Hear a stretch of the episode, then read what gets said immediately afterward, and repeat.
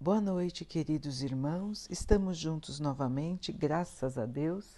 Vamos continuar buscando a nossa melhoria, estudando as mensagens de Jesus, usando o Evangelho segundo o Espiritismo de Allan Kardec.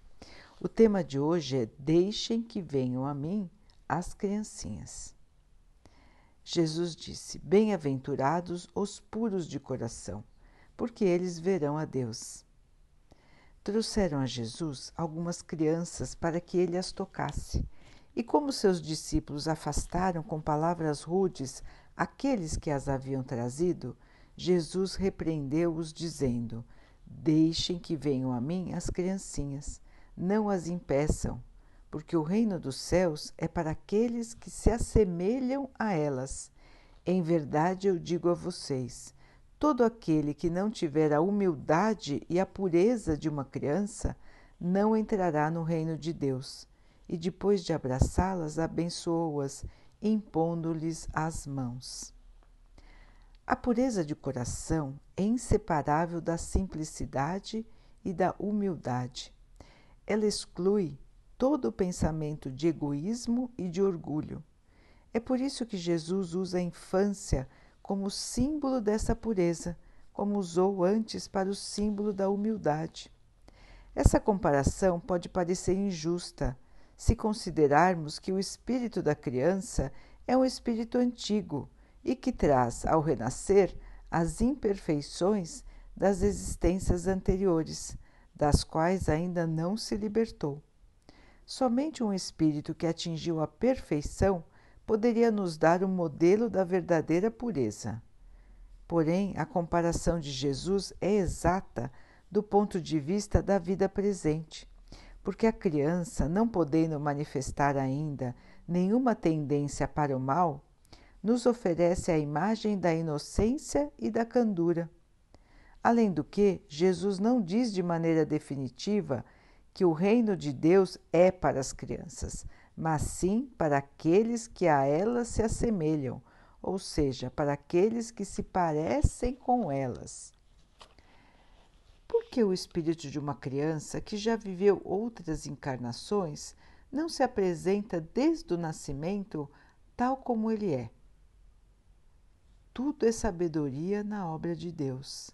A criança precisa de cuidados especiais que somente a ternura de uma mãe pode lhe dar, e essa ternura aumenta diante da fragilidade e da ingenuidade da criança. Para uma mãe, seu filho é sempre um anjo, e isso é necessário para que ele cative a sua atenção. Ela não teria o mesmo devotamento se, em vez da graça ingênua, encontrasse em seu filho o caráter e as ideias de um adulto e muito menos se conhecesse o seu passado. É necessário também que a inteligência seja proporcional à fragilidade do corpo, porque um corpo frágil não poderia resistir a uma atividade muito intensa do espírito, como vemos nas crianças muito precoces. É por isso que, quando se aproxima a encarnação, o espírito entra num estado de perturbação e vai perdendo pouco a pouco a consciência de si mesmo. Ele permanece durante um certo período numa espécie de sono. Neste período, todas as suas faculdades ficam adormecidas. Esse estado transitório é necessário para que o espírito, ao reencarnar, tenha um novo ponto de partida e esqueça o que fez e aquilo que foi. A lembrança do passado só iria atrapalhar a sua nova existência na Terra. Assim, sem essa lembrança, o espírito renasce muito mais forte, moral e intelectualmente, sustentado pela percepção, pela intuição que conserva das experiências que teve em outras encarnações. A partir do nascimento, suas ideias retornam pouco a pouco ao seu consciente, acompanhando o desenvolvimento do corpo. Então podemos dizer que durante os primeiros anos o espírito é verdadeiramente uma criança, porque as ideias que formam a base do seu caráter ainda não se manifestaram. Durante o período em que seus instintos estão adormecidos, o espírito é mais dócil e por isso fica mais fácil modificar a natureza, a sua natureza, e fazê-lo progredir, tornando mais fácil a tarefa dos pais. Desse modo, o espírito se reveste por algum tempo da roupagem da inocência, e Jesus, sabendo dessa verdade, toma a criança como símbolo da pureza e da simplicidade, apesar das suas existências anteriores. Então, meus irmãos, muitos ensinamentos nesta passagem de Jesus. Primeiro, como se processa a reencarnação? Como, o que acontece com o espírito no plano espiritual antes que ele volte para uma nova vida? Então, nós sabemos, irmãos, que ao desencarnarmos, nós vamos ser acompanhados pelos irmãos que a nós se afinam, ou seja, pelos quais temos sintonia de pensamento. Então, se temos, se vibramos no bem, se tentamos nos melhorar, se praticamos a caridade, se fazemos as nossas orações, se tentamos tirar de nós os maus sentimentos, se tentamos ganhar virtudes nos preocupando com os outros, nos preocupando em fazer o certo. Logicamente, irmãos, atrairemos para perto de nós irmãos espirituais e também irmãos encarnados que pensam como nós. No momento do nosso desencarne, seremos acolhidos, seremos levados ao plano espiritual juntamente com esses irmãos. Do mesmo modo, quando escolhemos o caminho da porta larga, o caminho da perdição, o caminho do erro, também seremos acompanhados por irmãos que assim pensam.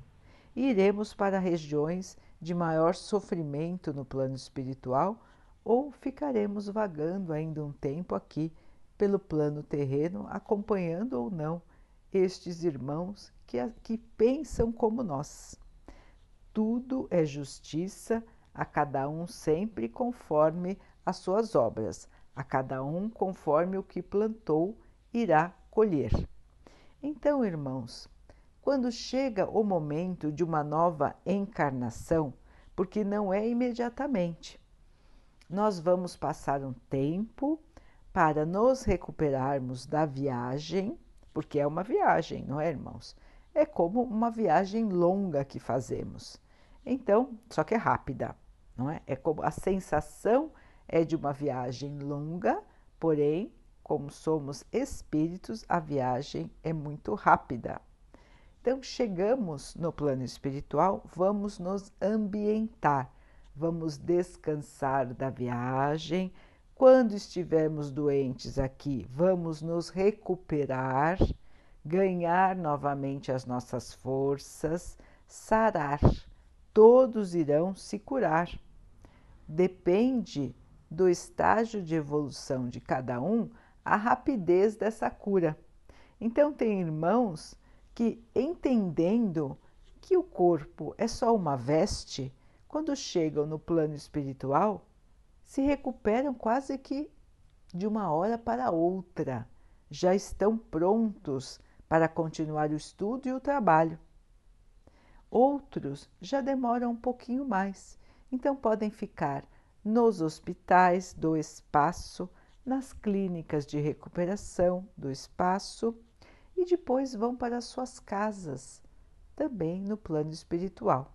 Então, no plano espiritual, irmãos, também existem as cidades, as colônias espirituais. Então, o mundo espiritual ele é muito mais avançado do que o mundo terreno. Aqui temos uma cópia imperfeita do que acontece no plano espiritual. No plano espiritual, tudo evoluído, tudo é mais fácil, tudo é mais leve, tudo é mais bonito e tudo é mais perfeito do que aqui na Terra.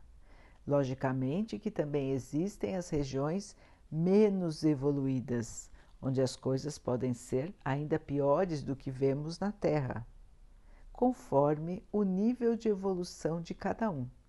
Lembrando que o nível de evolução de cada um se dá pela vontade de cada um, pela liberdade que todos têm de escolher o caminho do bem ou o caminho do mal.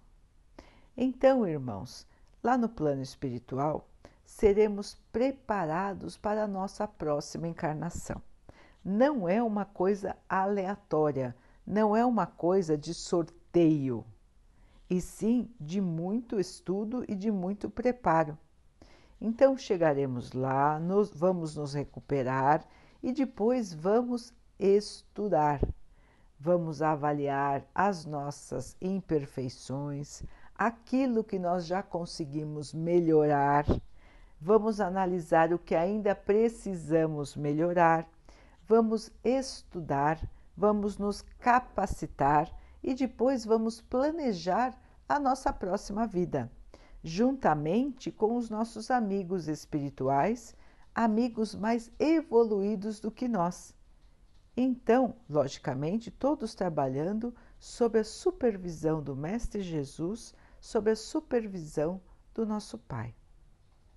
Então, planejaremos a próxima encarnação com metas, com objetivos que nós vamos conseguir cumprir. Não é permitido aos espíritos que planejem desafios que não têm capacidade de cumprir. Porque senão isso não seria um planejamento para o sucesso, não é, irmãos? Seria um planejamento para o fracasso. E não é isso, não é esse o objetivo de estarmos aqui. Estamos aqui para vencer os desafios, para vencer as dificuldades, sem nos revoltarmos, sem nos desanimarmos e sem perdermos a nossa fé. Então, estamos aqui para resgatar os erros do passado e para aprender a sermos seres mais evoluídos, seres que têm mais virtudes do que más tendências. Então, planejamos a nossa próxima vida muito cuidadosamente e os obstáculos que vamos ter são aqueles que nós conseguiremos suplantar. Temos capacidade para suplantar. E isso é muito importante, irmãos, de lembrar a cada dificuldade que aparecer na nossa vida. Se a dificuldade apareceu na nossa vida, é porque ela é uma prova e é porque nós temos capacidade de vencer. Nós vamos vencer porque assim já foi planejado. Só não venceremos se não quisermos vencer, mas temos a capacidade de superar as dificuldades que nos apresentam, que nos apresenta a vida. E vencer as dificuldades, irmãos, quer dizer saber passar pelas situações, sem se perder no desespero, na revolta e no desânimo saber aceitar as dificuldades da vida sem se perder. Então, irmãos, voltando ao planejamento. Planejamos então a nova encarnação. Mesmo depois de concluirmos o planejamento, precisamos ter a época certa de voltar. Alguém precisa ser nossa mãe, alguém precisa ser o nosso pai. E quem vai nos receber? Com que família vamos voltar? Nós precisamos voltar com aqueles com os quais nós temos dívidas ou que têm dívidas para conosco. Que é ter dívida entre espíritos? Logicamente, irmãos, que não é uma dívida financeira, é uma dívida moral são espíritos que são ligados uns aos outros porque uns fizeram mal aos outros, uns prejudicaram os outros. Então, entre esses espíritos ainda não existe o amor, ainda não existe a amizade, muito pelo contrário, muitas vezes existe a raiva, o ódio, o desejo de vingança. Então precisamos voltar próximos a esses irmãos numa outra vida para que possamos refazer a nossa história juntos, um perdoar o outro, aprender a perdoar ou aprender a pedir perdão, depende em que situação estamos em relação ao nosso irmão. Também voltamos junto com irmãos que são nossos amigos, são fazem parte da nossa família espiritual. Estamos juntos aprendendo estamos juntos evoluindo, estamos juntos buscando tirar de nós os defeitos, as imperfeições e colocando no nosso espírito as virtudes. Então vejam, irmãos, que não é tão fácil planejar a nossa próxima encarnação. Depende de muitos fatores. Da sincronicidade, ou seja, dos espíritos estarem prontos no mesmo momento, da oportunidade de alguém dar a luz, alguém do grupo dar a luz, né? do grupo de espíritos que vive as suas existências juntos. E também podemos encarnar em famílias que vão nos receber, que às vezes não são nossas conhecidas, mas que vão nos receber para nos ajudar naquela dificuldade que estamos tendo como espíritos. Então, irmãos, tudo é perfeito no mundo espiritual. Tudo é perfeito no reino do nosso Pai. A sabedoria de Deus é infinita. Não acontecem nascimentos por acaso, erros nas reencarnações. Tudo está sendo planejado para o nosso próprio bem para a nossa própria evolução. Mesmo os irmãos que ainda se encontram em grande revolta, em grande sofrimento espiritual, também terão as suas reencarnações planejadas pelos amigos superiores, para que possam resgatar os seus erros, muitas vezes em encarnações de bastante sofrimento de bastante dificuldade, mas que serão muito importantes para aqueles irmãos que se dedicaram ao mal, que se dedicaram ao erro nas suas vidas passadas. É assim que se cumpre a justiça do nosso Pai. Então, irmãos, quando reencarnamos, então antes de reencarnar, planejamos e aí entramos num estágio, como disse o texto, de dormência, de sonolência. Nesse estágio, vamos perdendo a consciência da nossa vida espiritual. Vamos esquecendo como é o plano espiritual, vamos esquecendo as nossas vidas passadas, esquecendo a nossa maneira de ser, a nossa maneira de, de pensar. Vamos como que limpando a nossa mente da memória da vida espiritual e das vidas passadas. Então, o espírito fica no plano espiritual neste período de adormecimento, de sonolência. Esse período é variado conforme cada espírito e conforme a oportunidade que ele vai conseguir para reencarnar. Então, irmãos, quando o espírito reencarna, ou seja, quando a gente nasce de novo, como crianças, não temos a consciência do que fomos, não temos a consciência do, de como realmente somos como espíritos. As nossas tendências, boas ou ruins, ainda estão adormecidas no nosso espírito. Não lembramos de nada, nem da maneira como somos, porque isso nós conservamos. A nossa bondade ou a nossa falta de bondade, a nossa generosidade ou o nosso egoísmo vem junto conosco, porque são as características do espírito. Mas quando somos crianças, isso tudo fica adormecido. As crianças são realmente inocentes.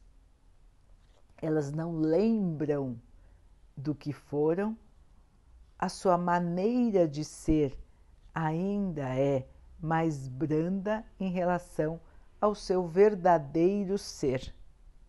Então, as crianças são mais permeáveis, como dizemos, são mais fáceis de ensinar do que os adultos.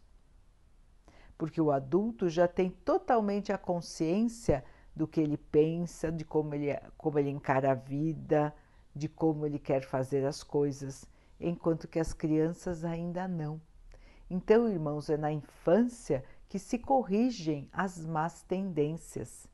Quando a criança começa a apresentar comportamentos de egoísmo, de maldade, né, de falar mentiras, é muito importante que os pais corrijam sem violência, irmãos. Nunca se deve usar violência com as crianças, sem gritar.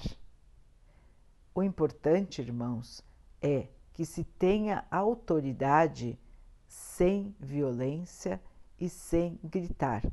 E como se consegue uma autoridade assim? Pelo exemplo, irmãos. Se nós não nos conduzimos corretamente, como é que nós vamos exigir que os nossos filhos façam o certo se nós fazemos o errado?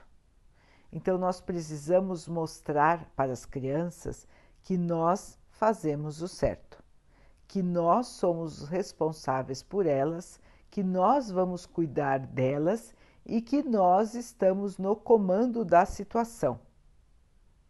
Desde pequenos, mostrando a firmeza de caráter, a firmeza de conduta, porque é isso que as crianças precisam para se desenvolverem com segurança.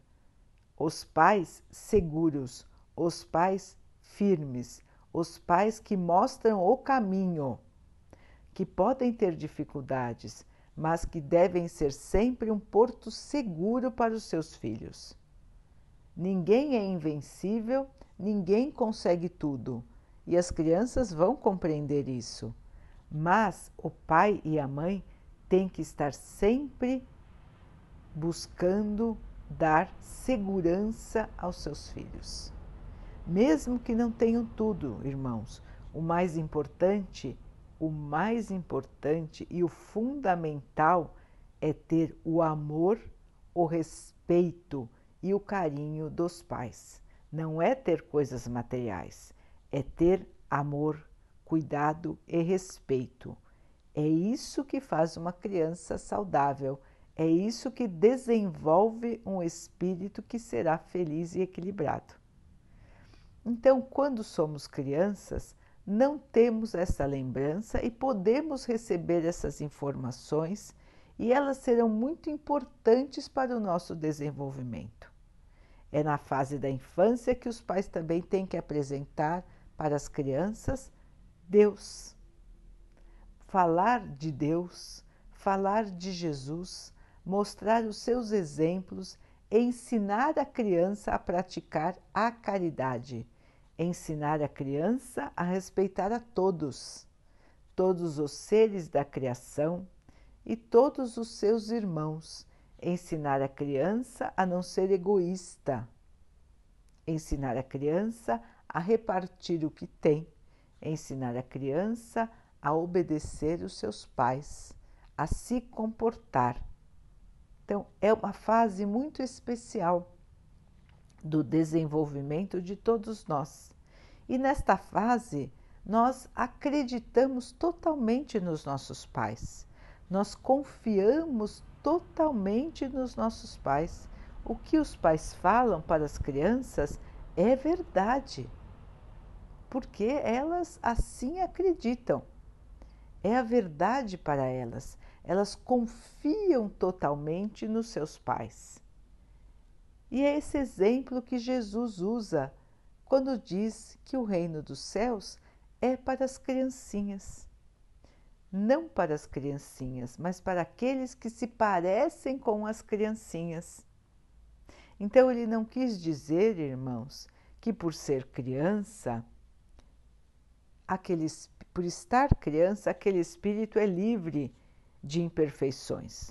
Nós todos sabemos que já fomos crianças e não somos livres de imperfeições. Muito pelo contrário, cada um de nós ainda tem muita coisa imperfeita dentro de si para modificar. Então, Jesus quis dizer que a inocência, a pureza e a confiança que a criança mostra são características que são importantes para os adultos, são importantes para todos nós em relação à nossa vida com o nosso Pai.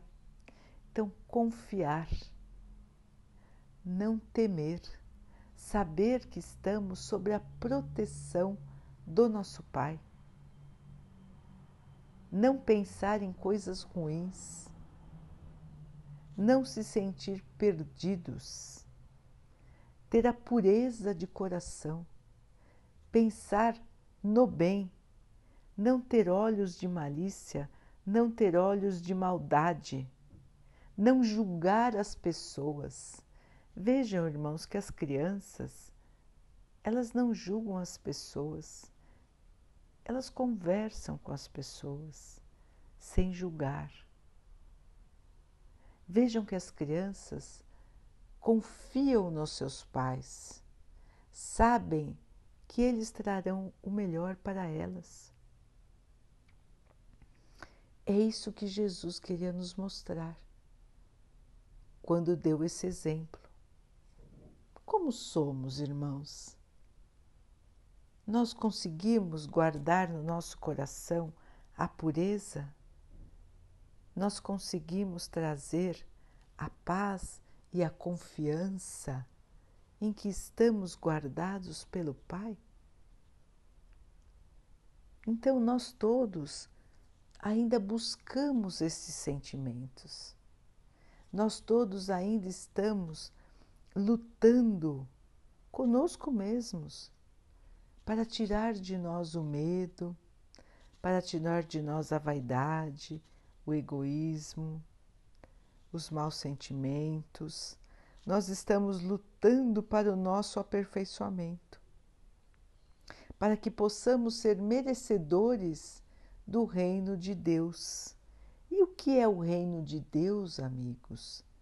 O reino de Deus é a paz, é a evolução, é o amor, é nos sentirmos plenos, nos sentirmos felizes, nos sentirmos em comunhão com o nosso Pai, em comunhão com as virtudes, com o verdadeiro amor. Todos nós teremos este reino de Deus dentro de cada um de nós. E onde quer que estivermos, irmãos, tanto no plano terreno como no plano espiritual, poderemos um dia conservar este estado de plenitude este estado de paz, de alegria interior que é dado pela nossa própria evolução. Um dia todos nós seremos como Cristo.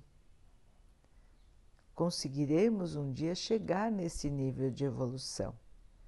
Depende de cada um de nós, do nosso esforço, de não desistir, de perseverar na nossa caminhada de aceitar as dificuldades da vida sem retroceder, sem perder a fé, sem perder o ânimo, sem nos desesperarmos. Esta passagem mostra que todos nós teremos muitas outras chances de aprender, de evoluir, de refazer a nossa caminhada com menos erros. Então, irmãos, vamos seguir em frente, vamos continuar caminhando, vamos continuar com a nossa fé, vamos sempre lembrar dos ensinamentos de Jesus. Ele nos mostrou qual é o caminho da evolução, irmãos. nós sabemos qual é esse caminho. É a caridade. Fazer aos outros o que nós gostaríamos que os outros fizessem para nós. Então, a cada pensamento, a cada palavra, em cada atitude que nós tomarmos, vamos lembrar deste ensinamento do nosso Mestre. Eu estou fazendo para os outros o que eu gostaria que os outros fizessem para mim? Se nós tomarmos este pensamento como lema da nossa vida, irmãos, com toda certeza nós iremos evoluir de maneira mais rápida, porque estaremos examinando cada atitude, cada pensamento, cada palavra e buscando nos corrigir em todas as situações. Fácil não é, impossível também não é. Podemos conseguir, irmãos, estamos aqui para isso. Depende de nós. O que nós estamos fazendo hoje com a nossa vida, estamos plantando para a nossa vida futura. As atitudes de hoje vão determinar como será a nossa vida na próxima encarnação. Porque quando nós chegar, chegarmos ao plano espiritual, nós vamos examinar os erros e os acertos. Vamos ver aonde ainda falta melhorar e aquilo que já aprendemos. Se já aprendemos com as dificuldades que passamos aqui, não precisaremos passar por essas dificuldades novamente. Se já nos saímos bem nesta encarnação, não precisamos novamente das mesmas provas, porque já mostramos que sabemos nos comportar diante dessas situações. E o que é saber se comportar? É se manter no caminho do bem, da caridade, da humildade, da aceitação se manter no caminho da fé, de quem sabe que aqui é só uma passagem, de que aqui estamos por um breve período e que a nossa vida é muito mais do que essa breve passagem. E que nós todos somos guardados pelo nosso Pai com todo amor, com todo carinho, com toda a proteção.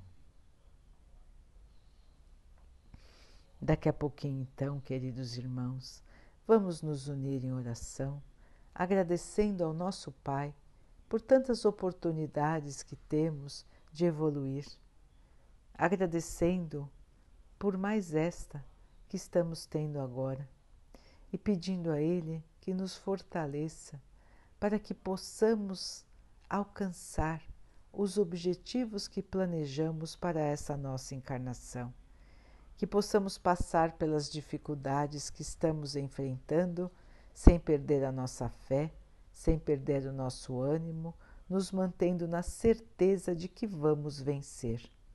Que o Pai possa nos abençoar, nos proteger e que Ele abençoe também a todos os irmãos que estão em sofrimento no nosso planeta. Abençoe e proteja a todos para que todos também consigam a sua evolução. Que Ele abençoe a todos que ainda estão no caminho do erro, para que possam enxergar as verdades da vida. Que Ele abençoe os animais, as plantas, as águas e o ar do nosso planeta.